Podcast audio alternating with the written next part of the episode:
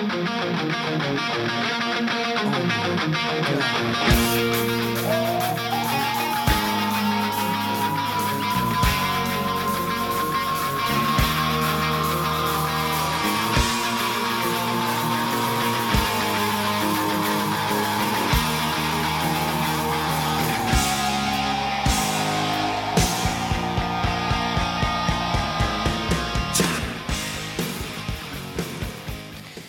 Happy Monday, everyone. Welcome back to Around the Waves on KCOU 88.1 FM Columbia, the student voice of the Missouri Tigers. My name's Luca Vitale, alongside me, Ben Schmidt.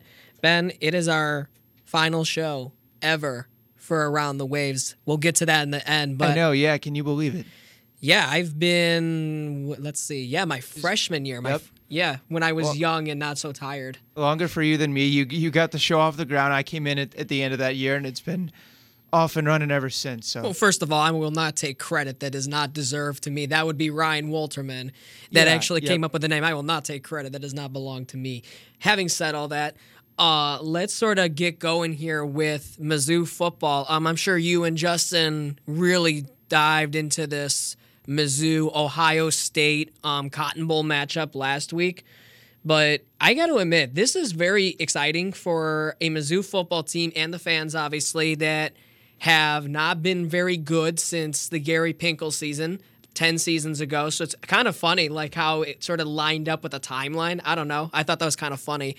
Um, but if you did not hear, Mizzou actually got the Georgia State transfer running back that transferred to Mizzou today. I believe his name is Marcus Carroll, if I'm not mistaken. Uh, so that's obviously a big upgrade at running back. Um, Etienne and uh, Raheem Sanders are still out there. I don't think they're going to get either now. Now that uh, Marcus uh, Carroll is at Mizzou, but we've seen weirder things. So yeah, we, we all we all were big on Etienne. That that probably changed now, but I still think uh, to get a running back of his caliber that ran for I want to say over a thousand yards this year. I believe Yep. the last one I saw. So.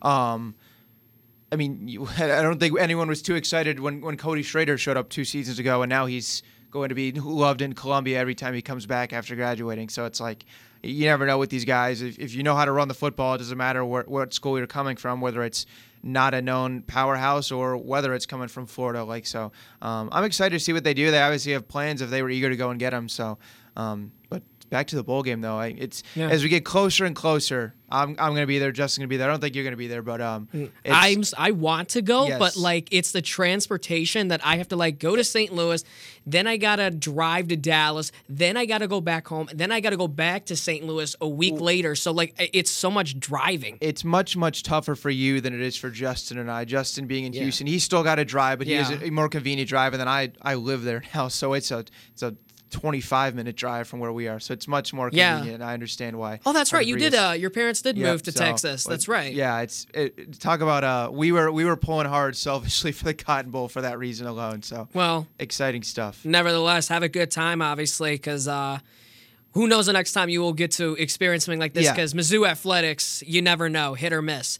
But in all seriousness, number nine Mizzou football taking on number seven Ohio State in the New Year's Six Bowl, the Cotton Bowl. Um, it's been 10 years since the Tigers actually went to the Cotton Bowl. It'll be Mizzou's very first major bowl appearance in the college football playoff era. So I got to ask, Ben, uh, which player do you think needs to have the best game in this matchup? I know this is this to taking the easy way out, but I I have to go Cody Schrader simply just looking at the matchup here because you look at Ohio State, their biggest matchups over the last couple years. Uh, I know Georgia last year in the college football playoffs was big one, a game that they probably should have won, but outside of that, for the Buckeyes, it's Michigan. And where did they get absolutely gashed by Michigan the last couple years? It was with Blake Corum and Donovan Edwards on the ground. And where you kept last year CJ Stroud, Marvin Harrison Jr., you kept them off the field because you ran the ball, especially last year um, in that game with how good Corum and Donovan Edwards were um, and, and how good they continue to be this year as well. So I think when you just look at the matchup based, and I know Ohio State's going to be missing some receivers. McCord already out. Um, Fleming's going to transfer as well. Haven't really heard about Egbuka or Marvin Harrison Jr. yet. I think we all expect Marvin Harrison Jr. not to play. But even with that, there are still playmakers on Ohio State's offense. So one, if you run the ball, you keep them off the field, and you don't give them a chance uh, to put up 30 plus points and make make Mizzou go stride for stride with them. So that's one.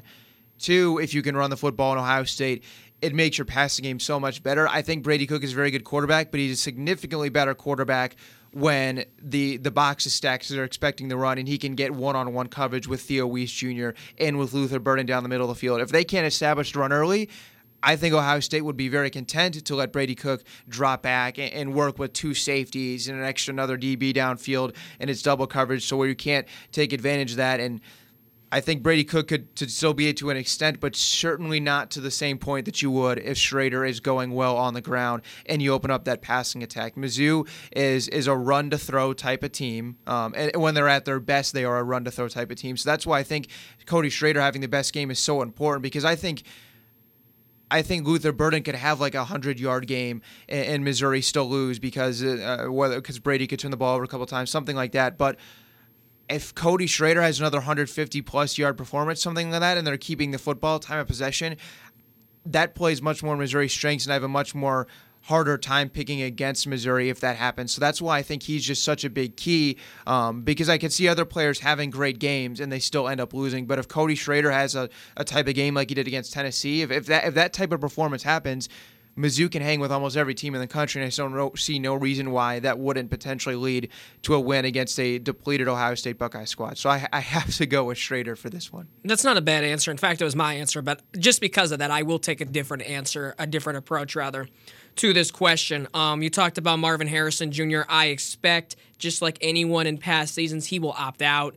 Um, Fleming, obviously, like you mentioned, he's he's opt that he entered the transfer portal, so he won't be playing in this game. Uh, Egbuka, we have not heard anything about him yet. He's probably going to be a first round pick, probably 23, 25 ish. I imagine he's going to land. He is one where I think he could benefit from playing because I, I know you have the injury risk, but he didn't have an incredible season. So if he goes out as the wide receiver one in this game and puts up great numbers against mm-hmm. an SEC defense, against Kris Abrams-Draine or Rakestraw, I really think he would be a guy to potentially look for because he probably could only really benefit, and maybe he leaps over one of those receivers in that mid to late 20s range with a great performance. So I, I think he's one to look out for to potentially play. Okay, that's not a bad take. Uh, I know their defensive end.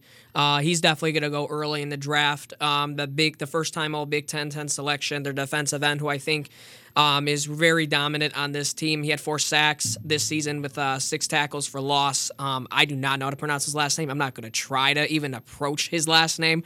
Um, but what I will say is he's probably going to opt out. He hasn't officially opted out yet, but I imagine he will due to the injury risk, like you mentioned.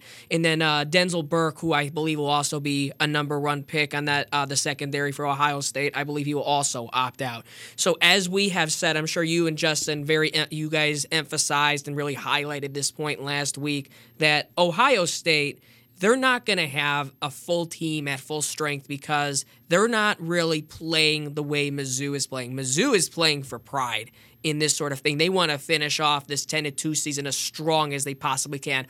Ohio State, it's a different sort of animal. And with Kyle McCord, obviously deciding to enter the transfer portal. I imagine Devin Brown, the sophomore, is going to get the uh, starting nod for Ohio State. I know he played in five games this season, and he's probably the potential replacement for Kyle McCord unless they get a transfer. So I imagine he is going to be the one that gets the start. But for my answer, since you said Cody Schrader, and I 100% agree with you, Michigan absolutely dominated them on the on the ground. But I got to say, Brady Cook. I, I honestly think Brady Cook needs to sort of continue to show that he is the number one quarterback for this team moving forward into next season as well. As the season sort of progressed, he didn't play as well as we saw earlier in the season against Kansas State in Memphis. That's not to say he has played bad, but that's rather to say he did not play as good. He's wa- not a bad quarterback. Yeah, it wasn't like because there was a stretch where he was putting up like 300 yards consistently Correct. for four or five. I am not weeks. saying he's bad. I get I'm- what you mean. I'm not saying he's bad. I, I I know a lot of people think he is bad. In my opinion, he's just not an elite quarterback. He's not a Jayden Daniels or a Jaxson Dart. Yeah, So the- here's here's a perfect example where you look at that. Late in the game against like Georgia, where they have the ball down 6 Mm-hmm. yes. elite quarterback goes and wins you that game.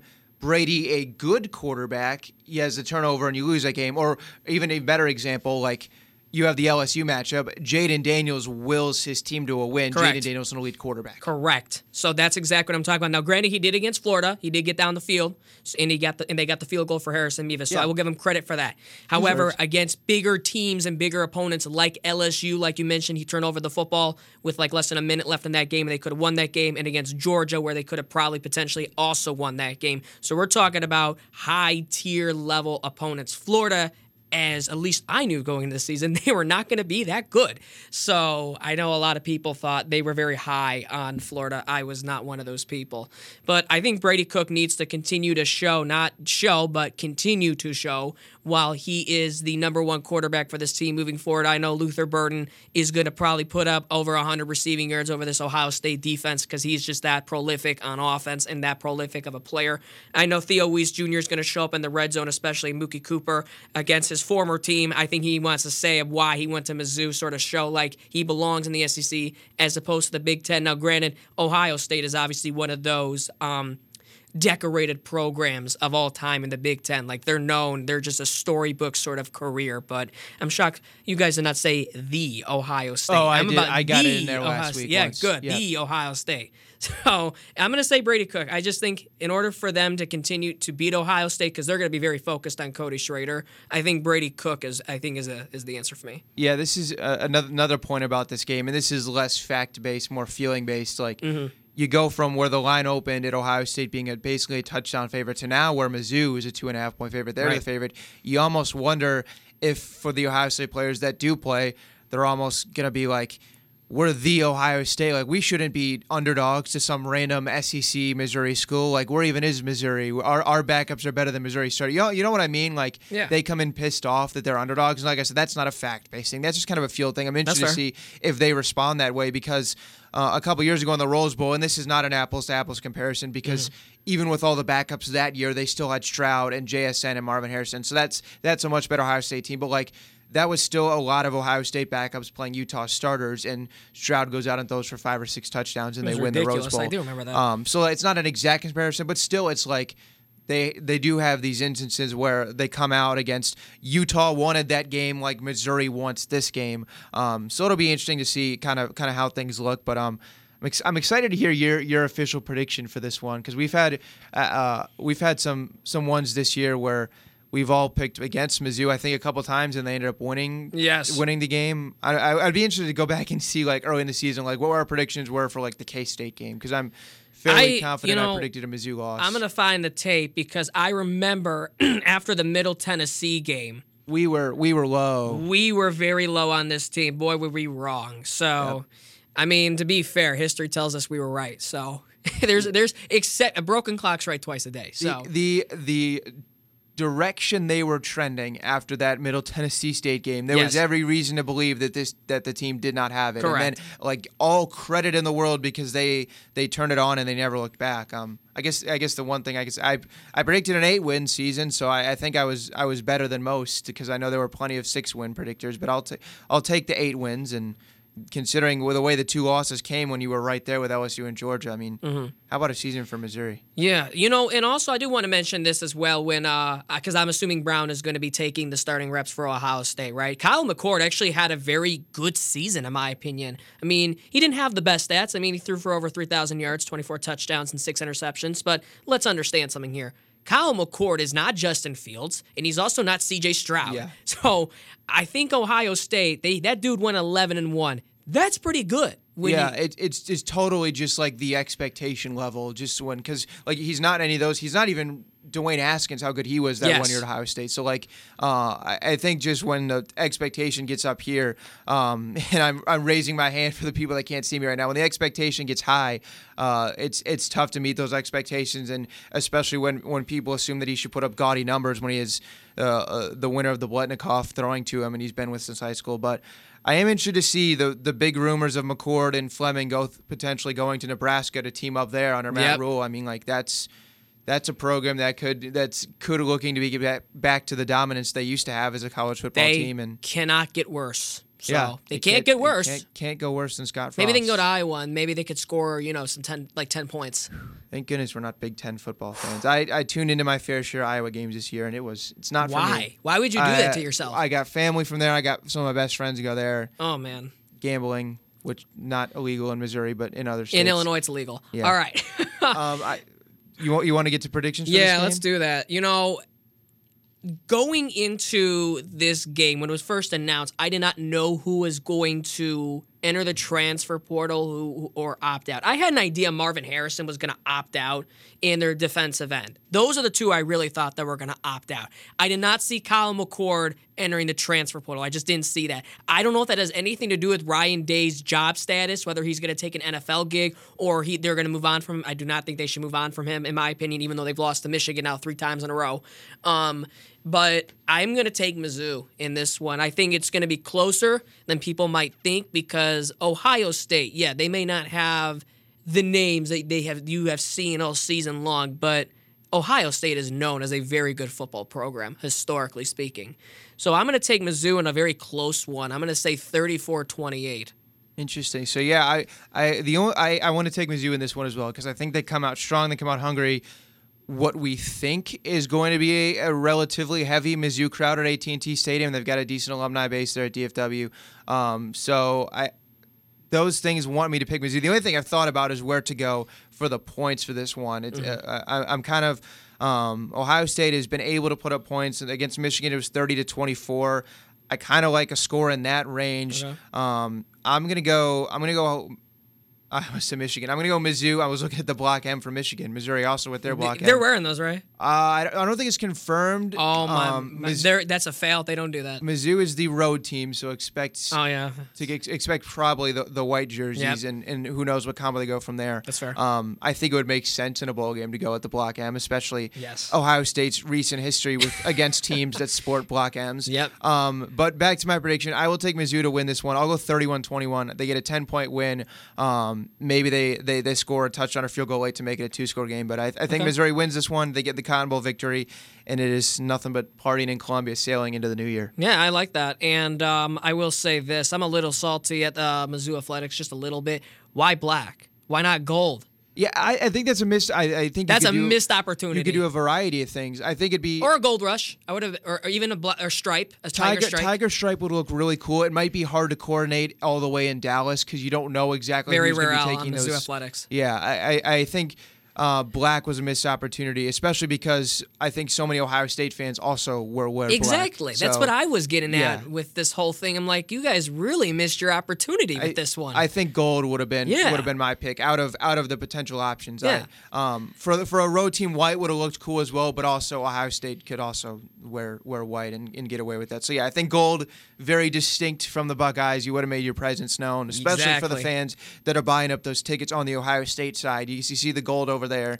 I think it would have would have been distinct to the MIZZOU fans. So Yeah. Um, but yeah, I, yeah, I like that you brought that up. Potentially missed opportunity. You know, We'll. I, I saw it and I'm like, even if I can't go to the game, right? Even if I can't, I know you and Just, you mentioned that you and Just are to go. I'm happy for you guys. I'm sorry. If I was in that situation, I'm ignoring what Mizzou Athletics said and I'm wearing my gold. Okay. I do not care. Okay. I do not care what they had to say. Okay. You guys missed an opportunity. Okay. Yeah. All All, right. all I can say, regardless, no matter what, they're gonna get my money for some cotton. They're gonna get the money, that's They're- fine. They, I will, I will cough up for the merch. Who can only, only real bowl game I've been here as a student. So I Yeah, will, that's fair. I, will- mean, take your opportunity when you can. yep, get the, get the memento. You're a student once. All right. Uh, now I'm switching gears now to Mizzou men's basketball. You know, I have to admit, Ben, our sophomore year is when they renewed this uh, border showdown against Kansas, right? That first year, our sophomore year, Cuonzo Martin was the head coach. that was bad. What was it, 50 or something? It was like They, 50 they lost by points. like 40 points. Kansas. Hold on, I'm going to do the math right now. I actually remember the final score. Give me one second. I'm not a mathematician, so give me That's- one that's- second. Okay, I'm- here we go. They lost by 42. Okay. So they lost by 42. At least I hope I did that right. I hope I memorized the score. It was bad. Yep. Regardless, it I- was they lost by I'll- 30 plus. There. I'll give you the margin. Um, doing. They, right. lost, they lost by 37. 37. I had 36 on the calculator, so that's close. 102 to 65. Was that Okay. the score you had in your head? Y- y- yeah, it was around that. I knew they Kansas had over 100. I knew Mizzou had barely over 60. So We we both just proved to anyone listening why we are not math people and why we are Yes. That so was, that that's was of an bad on our part. I, I was right. I was close. I said over thirty, so I was right in that in that situ- situation. So thirty plus. Last year it was better, right? Last year was better. They they still did not play We- great. We always will have the Aidan Shaw dunk. That's yes, that we was got that peak. in our favor. However, this year they only lost by nine. They were in that game all right. I mean, there were points where I'm like, uh oh, Kansas is going to take over this game and they'll win by like 20 or something, right? Nope. Tigers, uh, they went on a cold stretch at a point. It was like a 70, 17 to 2 stretch for Kansas, something Yep. along the lines of that. 14-0 in there. Yep. Yeah, 14 0 on that. And then Kansas, that's when I thought Kansas was really going to take over that game and be like, we're the Kansas Kansas Jayhawks. We're number two in the nation. This is why this uh, rivalry has been one sided for since 1999. I mean, unfortunately, Mizzou still has not won at Allen Fieldhouse this millennium, but that's nor here or there. But I will admit, I understand Dennis Gates and company. They do not take moral vir- victories even when it's in December because it will not help you in March. But I'm sorry, this was a moral victory for Mizzou fans because it shows you this is the gap year between the, the, the bridge year rather from Kobe Brown to these four star recruits and T.O. Barrett and those sort of guys that are coming in next year. I thought this was a moral victory for Mizzou. Yeah, I mean, considering this is more likely than not the worst team that Dennis Gates is going to have under his watch, at least for the foreseeable future. With you think of what you think of who's coming in, I, you you look at kind of the final score. I, I probably would say it feels like Missouri lost by. 15 more than it feels like they lost by nine if that makes sense Well, yeah, Um, because they got yeah. destroyed on the glass. the, the the stats when you look at it, yeah, like you mentioned, the, the rebounds was, was night and day difference. Um, this game was essentially Sean East and a little bit of Nick Honor on very bad efficiency, but mainly Sean East who had 21 on eight for 15. Um, I I think for Missouri, it's it's a positive sign, but you you have to then take it and like take advantage against Seton Hall and then potentially Illinois, Right. where it's like if you come Those out are and- good wins. and yes, yeah, absolutely. If you if you were to take those Mm-hmm. and you, you grab those and mix in a Kansas nine point loss, then yeah, I think it, it looks good. If you lose those as well, then it's like okay, who cares that you only lost by nine points if you're still losing losing the game anyway. But I think for the most part, I I recognize that they don't have a, a star for the most part. Sean East is definitely the guy on the team, um, but Yeah. they don't have a big star to turn to. The only the only problem is like when you look at, at East and Honor, they combined for 38 out of the 64 points. There's just not much to go to um, outside of those two. And when on a day like when Honor shoots five for 14, not great efficiency. Right. It's it's tough because uh, you you even look at the bench off the bench field goal wise for Missouri. There were only two bench players that made a field goal, four of them coming from Vonner, Connor Vanover, who went four for six. You look at some of the other bench pieces that saw minutes in this game. Curt Lewis, Majak got in there for one singular minute. Carolaro, Butler, and Pierce all those guys got in the game, especially Pierce played for 11 minutes and didn't make a shot. So it was just not a. It's not a very deep roster right now. They're going to be outsized in almost every matchup they face. So that's going to be tough. But I think the leadership is going to help this team. I've liked what I've seen on the defensive end from Aidan Shaw. If you could just continue to develop him as an offensive player. I think they're good enough to hang around. I think they're going to win less games than last year because, like, some of the close game ones where you could get a shot from Kobe Brown or even D'Moi Hodge, you don't have that this year. Correct. And Um, that's the main point that you mentioned right there. They do not have that de facto number one on this team. Nick Honor and Noah Carter and Tamar Bates. Those guys are obviously very good players. Sean East, you could throw him in there as well. Don't get me wrong, those are good players, but they're not that number one factor that Kobe Brown was last year. You can even throw D'Moi Hodge in there. Congratulations on his NBA in season tournament uh, championship. Congratulations. Um, but um, Nicolas Timberlake and KJ Adams, in my opinion, for Kansas, when they started to really chip away at that Tiger League, I feel like, but by the way, it was sort of like like the ending of a Rocky movie, by the way, if you really thought about it, except Mizzou didn't end up on top. Um, I will admit, um, it was these years past, that would be when Mizzou would just lose every single ounce of confidence they would have and just get just get blown over Yeah, by under Cuonzo. Yeah. yeah, that's not this team. They they stayed in there, and that's a hard environment to play in. Probably the hardest environment to play in college basketball. I mean, one could argue that. I feel like it's that's a tough, and I mean, I saw it on TV. That place was packed to the brim. I mean, I got to admit, I I was very impressed what I saw because we know Kansas has some of the better players. I mean, Hunter Dickinson, the transfer from Michigan, he played really well too, just out rebounding just about anyone that was on Mizzou. But he did not honestly that have that good of a night in terms of shooting. Yeah, I'll say this. It, I think we'll see kind of how they fare against other good teams coming up, whether or not some of the things that Kansas didn't do was more a result of Missouri or an off night for Kansas. What I mean by that is like at halftime, Hunter Dickinson had like two or three attempted field goals. He had barely done he'd been on the boards, but he'd barely done anything scoring wise. And then end of the game where it even allowed Missouri to make this nine point game. Uh, Kansas did not uh, hit. If they did, there was only one or two, but they really didn't make shots for the final like three or four minutes because it kind of just had the game on ice we'll find out moving forward against other good teams whether that was Kansas took their foot off the gas and it was not peak Kansas or if that was Missouri defense. Mm-hmm. If Missouri continues to play like this and they win some games, and it's like, okay, then that was the reason. But if like Missouri loses Seton Hall in Illinois, then it's I think this nine point loss looks less in the moral victory category because then you look at it, it's just okay. Kansas took their foot off the gas. This could have. That's why I said it felt like it could have been a 15 point loss. So like that's that's what I mean when I say that. A couple anomalies happened in that game, like what I mentioned with Dickinson uh, not being stellar for really the first 20 minutes of it, um, to where it makes you think, okay, who was really the reason for this? Was it just an off night for Kansas, or was it Missouri playing really well? We're gonna find that out when they face better teams and SEC play coming up. All right, we're going to do a quick commercial break. After that, some NFL content. And yes, we will get to the Chiefs. We'll be right back.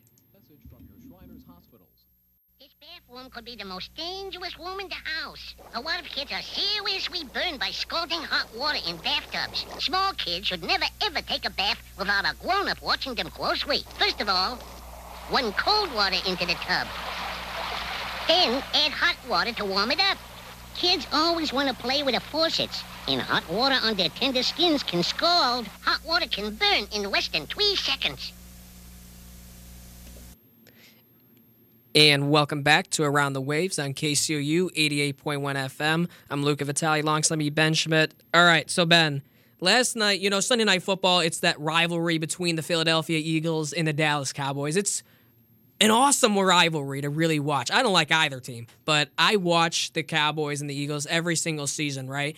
We saw the Eagles in in in control of the number 1 seed in the NFC. They're at number 5 now with that loss last night to the Dallas Cowboys. I have to admit last night the Philadelphia Eagles have got to be the worst 10 and 3 team I think I have ever seen in the NFL after last night. They got punked over. I mean, the defense scored more points than the offense last night. And last night just proved yet again while Jalen Hurts does not deserve to be in the MVP conversation, he didn't deserve to be in the MVP conversation at all this season yet. Dak Prescott has deserved it. He has earned more rights and opportunities to be in that MVP conversation. He's still not mine, though. I think um, uh, Tyreek Hill and Christian McCaffrey should be above him, but it is a quarterback award now. So I think Dak Prescott will probably end up winning the MVP if he continues to play at this level. You can throw Brock Purdy in there as well in his level of play. He had a couple of bad games without Trent Williams and Deebo Samuel, but he has been good nevertheless. But Ben, I do want to ask you, does this win sort of show you that the Dallas Cowboys deserve to be a Super Bowl contender in 2023? I I really think you have to put them in that conversation at this point and I know this is a team that does this every year, but this is probably a more convincing win than any of the wins they've had over the past couple seasons when they've also been at this point where they're like 10, 11 wins before they lose their fourth or fifth game. And you can kind of point to them getting smoked by San Francisco, but that was week four or five early in the season. Like That was an th- aberration. this, well, I don't even know that. I just think this Cowboys team is nowhere near the same team that it was on that night when they lost San Francisco. Like Dak Prescott in this offense was nowhere near what it is right now. Jake, uh, Jake Well- Ferguson and Brandin Cooks. Well, I wonder whose fault that could be. That was Mike McCarthy's fault. Well, yeah, they've they have opened up the offense. They were playing a much more conservative style of offense, Yep. and not letting Dak be a, a leader of the offense at Mm-hmm. that point. To where now he has taken full control. Um, to, to where they, they use all the pass catchers. At that point in the season, when they lose to San Fran, it was really only CD Cooks uh, and Ferguson not become the guys they become yet. So, considering cornerback one and, and Trevon Diggs goes down early in the season, and they still continue to look like this on defense, especially at home. And that's a big thing why I think the Cowboys should be Super Bowl contenders is because they play so incredibly well at AT&T Stadium.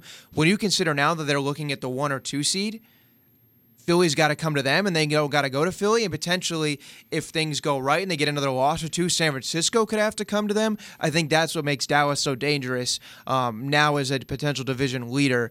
What they did to Jalen Hurts, who has not looked very good the last couple of games, the Eagles completely lucked their way into wins against the Chiefs and Bills, and it came back to bite them um, against Dallas. And even last week, I can't remember who Philly They lost, lost to to the week. Jets for crying out loud. This the East Eagles squad. Yeah, I mean, I mean, look, look, the Texans lost to the, the Jets yesterday. That was really bad. They got crushed by Zach It's Rob- Wilson. Robert Saleh's defense for you. That's Yeah. a, that's a championship. and Zach Wilson, they scored 30 points. You got to give credit to Zach Wilson. Yeah, I'm no, not he- used to doing that. He looked good yesterday, but yeah, also, also the Cowboys absolutely with Dak Prescott, the offense opening up, um, and they're going to continue to play at home. There's it's it's like you know it's a very well constructed roster when they can afford to just have like KaVontae Turpin as like a gadget guy on offense that gets jet sweeps and returns kickoffs. Like they don't need that roster spot for like an every down or not even every down, but like much more consistent player where you can afford to have like a player like that that just is in for special situations. I feel like when your roster is that deep, you can afford to, to use one of your 53 on a guy like that. Meanwhile, there's other teams around the league where they need like every spot because of injuries or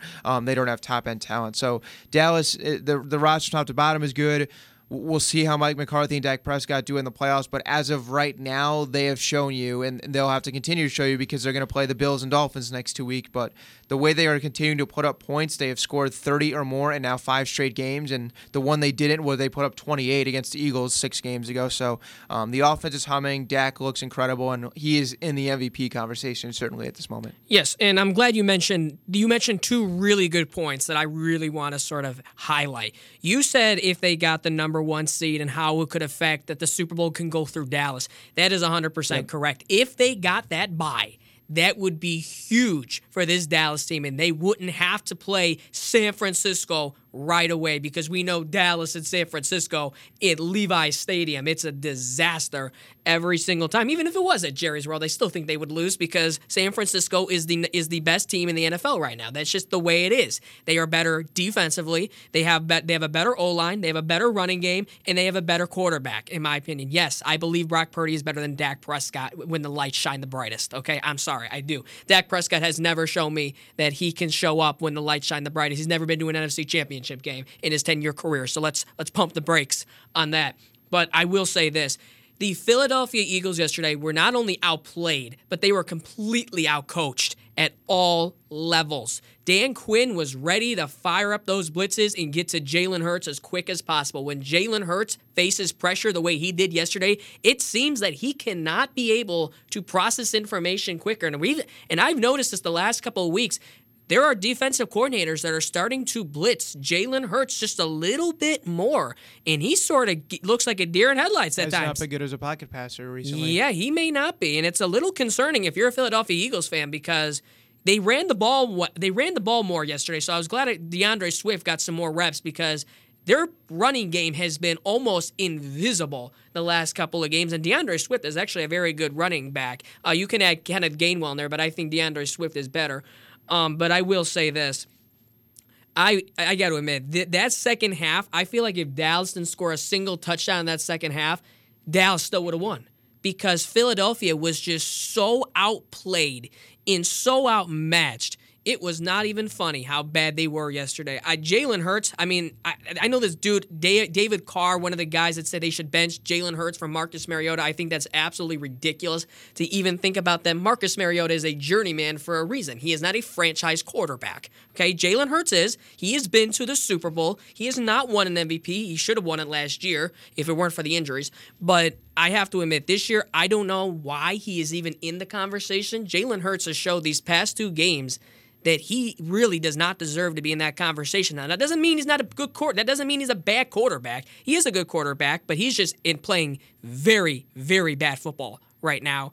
And I have to admit, Ben, I'm glad you mentioned the, the other point that you made against the Dolphins and the Dallas Cowboys. I'm really looking forward to see the Dol- Dolphins offense going up against the That's a Dallas against the Cowboys defense. I'm looking forward to that. And also, it also helps us also understand where is the Dolphins in terms of serious contenders for the Super Bowl because they haven't really beaten a good team this year yet so far. So I'm actually curious to what they have to say. Justin Kraft is joining us now. So Justin, what about them Cowboys? Yeah, I was uh, really shocked the way they played last night. I really thought it was going to be pretty close. I thought the Eagles were going to come out, fly Eagles fly, but they did not. They looked like a flightless bird uh, last night offensively. And that Dallas defense, they just are humming on all cylinders. It just looks like right now the way they've been able to get to the quarterback the last couple games, especially the way they were able to pressure Jalen Hurts last night. And like the both of you were saying, is Jalen Hurts looks a little rattled when he gets pressure in his face right away, right when he gets the ball in his hands, and he's like, "Oh man, hey, what am I gonna do? I can't find any of my guys open down the field, and I gotta try and use my legs." But the Cowboys just have, you know, Parsons on the outside, and they got a lot of explosive guys as well on their front four that can really, you know, get off the ball right away and are just very fast on the outside and get to Hurts, and that's what really happened to this Eagles offense. But the one thing that I thought was really funny from watching the game last night is I don't know why the you know offensive coordinator, whoever he is, he looked like Luke Getsy last night. Oh, Brian the, uh, Johnson? yes, Brian Johnson.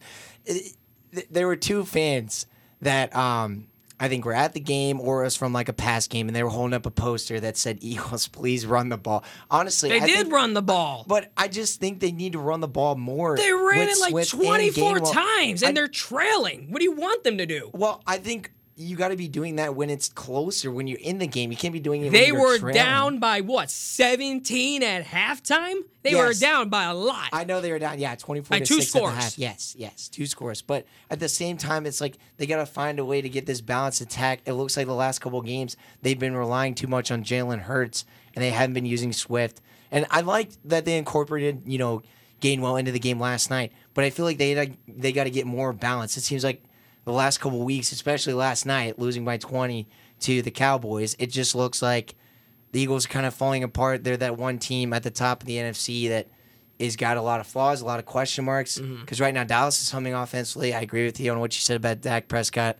You know, being up there right now as a close one B in my eyes. Because if Tyreek Hill goes over two two thousand yards, he deserves the MVP. they're just but- they're still going to somehow come up with an Yes, excuse to not yes, give it to I him. know it's the NFL for you. They need Probably to get away the from the quarterback in award. But still. yes, for sure. Yeah, we Yeah. can say that. Yeah. to, And to a non MVP, yes. non non QB MVP. Sorry. Yes, yeah, Adrian Peterson was the last one to win it. That was a non-quarterback. Yeah. but I will say this for the very last thing. It's very interesting because as we're in the dog days of the NFL right now, the Eagles look pretty bad. Yeah. And the Lions look really bad. So it's going to be interesting as the season sort of wraps Yeah. up. Yeah. And hey, I do want to just comment real quick. I Yes. love the shirt you're wearing, you know. And Well, I'm allowed Walter to be happy here and Yes, there. I know. I'm very happy too. The the way the Bears are playing right now, and you never know. Hey, if they win, They're not- The table, they're not the making the playoffs. They're the not season, making the playoffs. Hey, because They're not beating the Browns. because All right. because we are on the radio, he is wearing a Walter Payton shirt. well, Yes. fa- People Yes. have They're absolutely no idea what shirt you are Right, wearing. Walter Payton to be a Hall of Famer, that I might add. I, w- I was gonna say he last thing. He needs thing. to be already. I'm shocked he's um, not even in there already.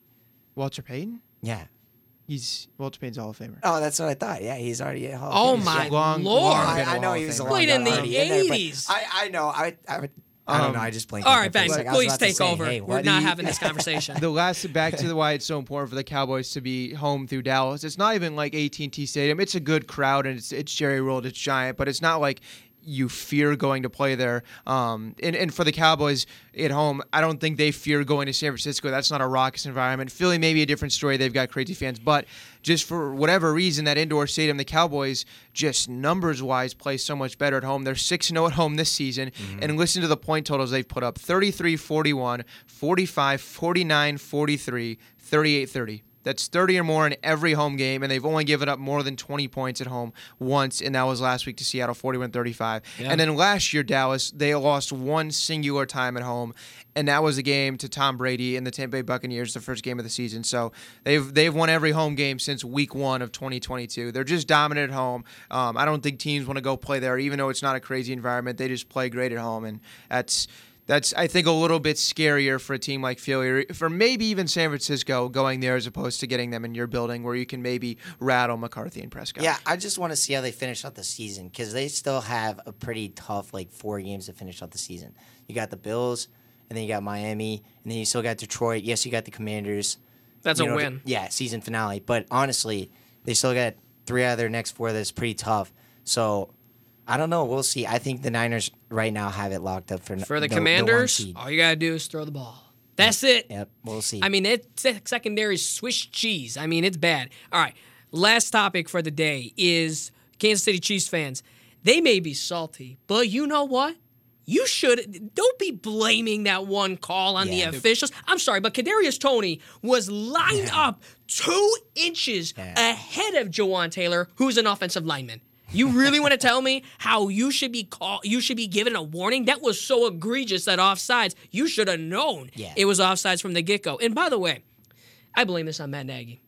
I blame this on Matt Nagy. His mere presence, just being there, has made the Kansas City Chiefs look like garbage. And with all that being said, Ben, do you really think this Kansas City Chiefs team could even get to the Super Bowl with this lack of weapons? It's it's tough for me to say so because I just can't trust anyone not named Travis Kelce. I like Rashee Rice, um, but I don't know if I like him. I mean, like as a rookie and a wide receiver one, Kadarius Toney sucks. Marquez Valdes-Scantling sucks, and, and they they Justin Watson. yeah, you're not Ju- wrong. Justin Watson every once in a while has like a real catch, but the other two. Hey, you forgot the other one. You forgot one other that cannot catch and cannot get open. His name is Sky Moore. Oh yeah, he's Yeah, yeah he's yeah really not yeah. that It, it My is lord. rough. Um, especially when it felt like throughout the offseason that there was every opportunity for the Chiefs to add a pass catcher, um, and they did not. Can you imagine? I know he's fallen off a little bit, but if they're like the Chiefs should try a little bit harder to bring in like Adam Thielen or something like that. I know he Thielen has not been as crazy recently, but still like a guy like that's a security blanket, and you have that at least taking coverage away. Um, or even there were other examples too. Maybe they could go and get like DeAndre Hopkins. I don't know what the money situation was, but still, they need another pass catcher. Um, you're relying too much on Patrick Mahomes to just make it work with whoever. But it's like can they go blow for blow with a Miami or even a Baltimore team? I know the defense for Kansas City looks good, but like the offenses for the rest of the AFC are just better to beat a good defense to where I don't think I don't think Kansas City would be able to keep up for the most part um, with a, a top Miami. I know they beat Miami over the season, but I have to uh, think in a playoff setting that Miami's offense will look even better. And now Kansas City probably going to have to go on the road where some of these younger players have not played a road playoff game yet. I mean, Patrick Mahomes hasn't played a road playoff game yet, so it's it's hard for me when you look at how good the AFC is in general to say. I don't I don't want to bet against Patrick Mahomes, but it's hard to say that they're going to go to the Super Bowl when there's just no reliable every down weapon, not named Travis Kelce. And even Travis Kelce um, has had a couple down games because defense are putting so much attention towards him just because they don't respect the other wide receivers. So it's it's tough. They clearly miss Eric Bieniemy. I mean, if, if, if Oh, anything, Lord. It's sure. like Bieniemy had all the disrespect for the years because no one wanted to give him a head coaching gig. Now, I mean, he's probably as happy as anyone just because it shows how much of an impact he had on that offense. All right. I will say this. First of all, I do not believe that P- Patrick Mahomes in the playoffs this year. That's number one. I do not believe they will even get close. I think they're a first round travesty, in my opinion, because this offense is anemic. It is bad beyond belief. There are so many drops on this offense. My, I mean, my lord. I mean, that's like the first thing as a football player you should know how to do as a wide receiver is catch the ball. Okay, that's number one. Now, in Kansas City's favor, they have the Patriots, the Raiders, the Bengals, and the Chargers. The Chargers, who knows what's going on with Justin Herbert? So you get to go up against Easton Stick, whoever that is. And by the way, that's a hockey stick uh, brand. If that's that's the pun, by the way, if you guys didn't get that last night. Um, the Raiders are a disaster. Um, the Patriots, they're very good defensively, but offensively, they have a lot left to be desired. And the Bengals have actually looked very good offensively with Jake Browning. So that actually may be a tricky game, depending on um, if um, Drue Tranquill will be back for the Kansas City Chiefs because they miss him a lot right now. Because Nick Bolton just got back yesterday and he looked very rusty, and rightfully so. He, he just got back from his injury. But I will say this right now. You mentioned this, Ben, and I am glad you mentioned this. Marquez Valdes-Scantling should be a healthy scratch for the rest of the season. I- this dude cannot catch unless it is against his body. He cannot catch. It is that simple. He has only played, keep in mind, with future Hall of Fame quarterbacks, right? It is pretty impressive, actually, how mediocre he has been his entire career. Now, the few moments he actually is involved in the game plan or where he actually does something, they're usually negative plays. So, and that actually happened to be the case. I believe it was the it was during the second quarter, third down situation. The Chiefs actually needed 12 yards. Patrick Mahomes was looking for Marquez Valdes-Scantling to sort of break off the route and in the zone soft spot, right? What does Marquez Valdes-Scantling do? He goes flat. That's exactly what he does. Another, yet again, another miscommunication for this team. So for all the Chiefs fans to just blame the last play of the game why they lost, you guys need to look at the entire game and how many penalties, drops, miscommunications. Not just that last play, because did the Bills play that great of a game? They did not. But the Chiefs played worse, in my opinion. Don't fall behind fourteen nothing at home if you want the Yep. game to come down to uh, refs. Like it's, Exactly. It's, there's so many dis, like like I said. It's I know the Bills are a good team and they'll they'll come out sometimes to hit you in the mouth, but it's it's at Arrowhead Stadium. You have Patrick Mahomes on your side, sideline. Don't fall behind fourteen nothing. Yeah, I'm gonna say this too. Is you could really tell yesterday when they got down 14 nothing, it looked like they were just putting too much weight on Patrick Mahomes' shoulders. And I think with the Chiefs moving forward, if they want to figure it out and hopefully don't fall apart and hopefully they win the division because you never know the Broncos. Yeah, the Broncos are only a one game behind back, them. Yeah, with the win yesterday against the Chargers. So you never know. Anything's up for grabs. That would be something if the Chiefs were to lose the division and our wild card team. I think Mahomes would be uh, throwing more than just a fit. But um, Just a they fit. they really miss Isaiah Pacheco. I feel like Isaiah Pacheco has really been their bread and butter when they haven't been getting anything going in the passing game with Mahomes and you know finding Travis Kelce because that's the one target that they have. First And- of all, don't disrespect Rashee Rice yeah, like that. okay, he's been all right, but he's not a guy that's gonna go get five. I'd, I'd say at least eight to eleven receptions and put up flashy numbers, eighty. You He's know, to pretty 100 plus good. yards receiving. Yes, okay, He's, he's a good receiver. He's not a number one, but, but he's pretty good. one guy. But he's being asked to be a number one. Right. Yes, yes. That's the front too- office's too, fault. Too much for him. Yes, it's a it's a lot on the front office. They did not put together, you know, uh, the pieces to really make this team uh, playoff potential and potentially winning a Super Bowl again compared to teams past that the Chiefs have had. This is just not, you know, one of their you know great teams like they've had. And really, I just feel like it's going to be too much. And I would, I like what you threw in there the the little pun about the Travosity or however it's going to be. You know, they're going to fall apart. Uh, Oh, good I- lord. Yeah, I really think that they honestly, I wouldn't be shocked if their first round exit they lose in you know the divisional, or if they do get to the AFC Championship game and play like That the would be a Ravens. miracle. That would be a miracle. I'd be very shocked. I if they I, don't don't- I don't it, know if I can say miracle. Just say the best player in the game in Patrick Mahomes. Yes, it's I like just- yeah, but you know do what I- you see how they're losing though? That's the I, thing. I, I get it, and I I am not picking the Chiefs to go to the Super Bowl in their No, current form, either. but it's almost just where like you give them the benefit of the doubt, like when Brady made it or almost made it to a Super Bowl with Kembrell Thompkins and Yes. young Julian Edelman, and the, you know what I mean. Like I feel like they've earned that at that point to where wh- if they're gonna have the quarterback advantage over like Tua Tagovailoa. Would I be shocked if they beat Absolute- Miami in the second round? No. Would I pick that? At least not right now. But Are you picking like- the Ravens over the Chiefs? Because I, I am. would too. Yeah. Yes, I would, but Okay. that's I think defense the way things are shaping out could maybe be an AFC Championship game matchup. Could the Chiefs take down um, the Bills or the Dolphins or whoever that wraps up in the first or second round? Yes, I think it's possible. But last thing I'll say about this, I don't think they're going to lose the division, but it is certainly much more possible now because Denver's last four games.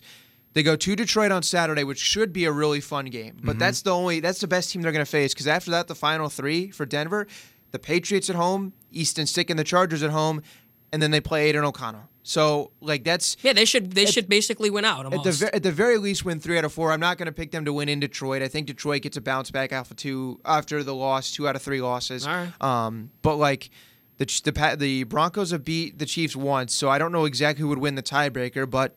Could could Kansas City if they drop one more game, maybe they find a way to lose to Jake Browning led Bengals. I guess that's really the only option. Could could Denver steal one? Yeah, sure, maybe.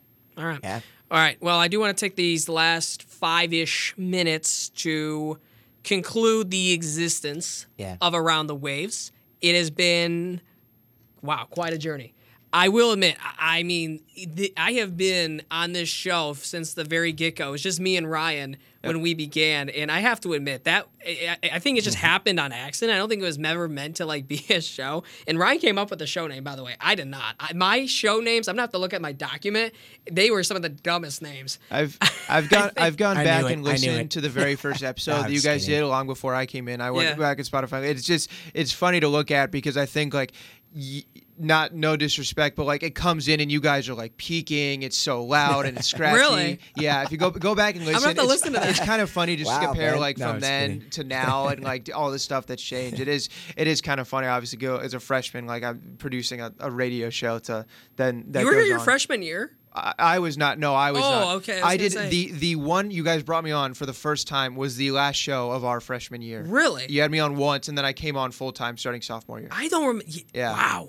I, I remember because it was the very first show, and you guys had me talk hockey. And as you all know, I'm not a hockey person. That so sounds And like I, me. I was like, okay, I want to be on the show. Like, I want to first show with these guys. Like, I'll study up. I had a bunch of notes on the, on the NHL, having not Hold on, watched it I'm all. gonna have to listen Yeah, back. Would you remember the Uh, the- topic? it would have it would have been I don't know the topic. It would have been the first show back in May of of 2021.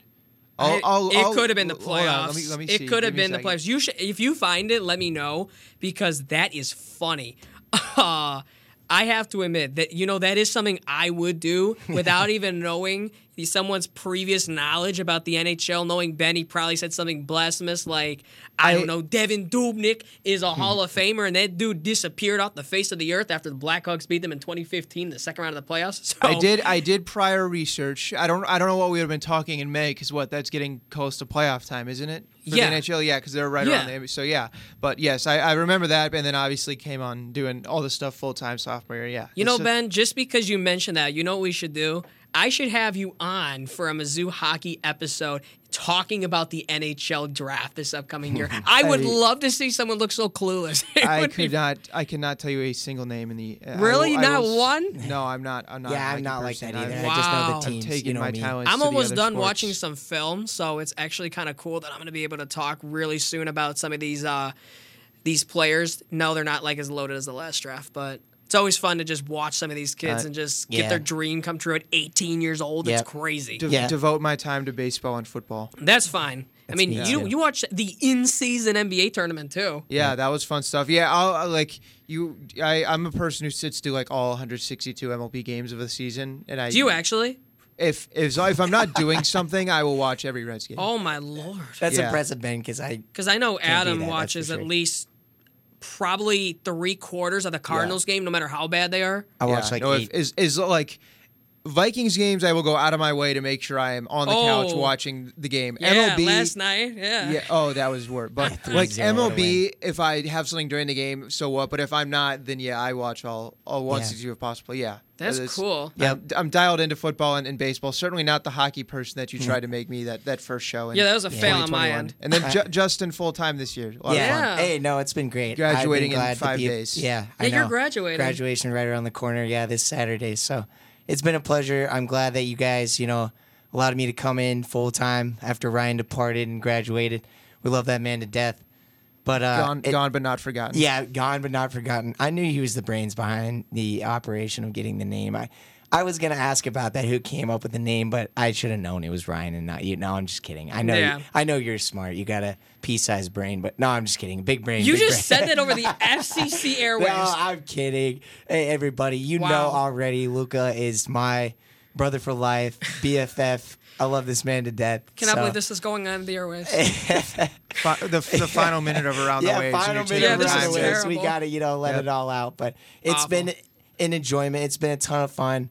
I'm gonna miss these days of being on the air with these two, you know, great guys, and uh, you know, we're so excited for our future endeavors and what we do. From you know here on out, these two don't graduate for another semester. I graduate on Saturday, but Yeah. it's been great, and uh, couldn't have asked, you know, for anything else uh, to be a part of, and uh, just you know, what what a, what a podcast around the waves. Yeah. No, I'm gonna have to listen to some of these. Just- just back. Go, Yeah, go I- back and listen to the very first one. You should. I should. I I didn't even I know should what we. I was listen to I that wasn't too. even I I've listened to the very Good old first one that was just you and Ryan just to hear, and then I've listened to the first one I was on, and then Huh. oh by the way, this I think if if you're like because you do the documents that we have our our show outlines on, this Yeah. final episode is Yes. around the ways episode number ninety nine. Finished with with Oh, ninety nine man. episodes. Just just missed out on. Wow. Yep. I didn't even notice. Wow, Huh. it's pro- that's possible. I re- I miscounted at a point too. So Yeah. it's possible. Who knows? I, I'm bad at math, but anyway, What um, a time. we'll be gone. But if you guys want to catch me anywhere, zoo hockey is growing like crazy. I love me some zoo hockey. By the way, we're number eight in the in D three. By the way, right now, in case good. in case you guys didn't Did know, not know that. I catch come out for Mizzou Hockey. TV weekly. Okay, Ben, where are you doing next? Uh, I mean, I'll be all, all at KOMU next semester doing more sports stuff. So if you, if you want if you want to see me on TV a little bit, that that'd be the place to go. But Good, I'm watching fun every night. Yeah, and I'll Appreciate it. possibly be in uh, North Platte, Nebraska if you want to tune into good old NBC there two Nebraska plenty of team, for uh, plenty of things to do yeah, in some Nebraska. weather and some news. Congrats, so, man. Yeah. All right. Well, that will wrap up around the waves forever. Yes. So We love you thank- all. Yeah, love you all. Yep. Thanks for tuning in, and goodbye for the last time.